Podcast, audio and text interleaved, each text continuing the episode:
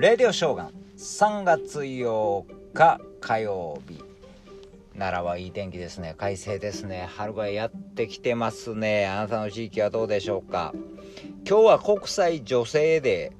えー、1904年ニューヨークでですね女性、えー、労働者がですね参政権を求めて集会を開いたのが、えー、きっかけと言われてますけどねまあ、えー、日本でもまあそういう活動というか、えー、演説会、えー、政治的社会的経済的な自由をもと訴えるようなですね、えーえー、演説会をが開かれたんですよね。まあ、まあ世界中で今、えー、女性だけじゃなくもちろん、えー、たくさんの人が声を上げてますよね。反戦というね、えー、もう本当にねウクライナのですね、えー、女性そして子供たちは家を追われて、えー、よその国に逃げてきている。そして男性たちは、えー、国を守るために戦っているという、うん、なんとも、えー苦しい、えー、重苦しい空気が世界中流れてますけどね。本当。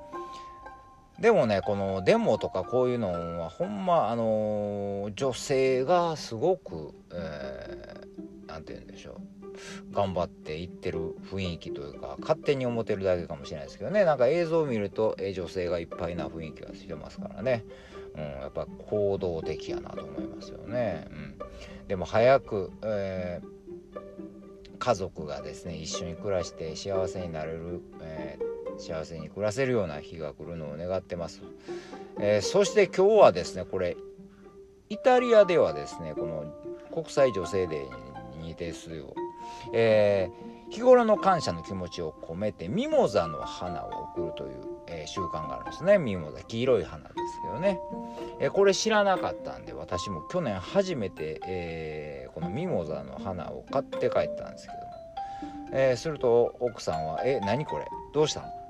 えどうしたん?」みたいな感じだったんですよね。えー、何も悪いことしてませんよ。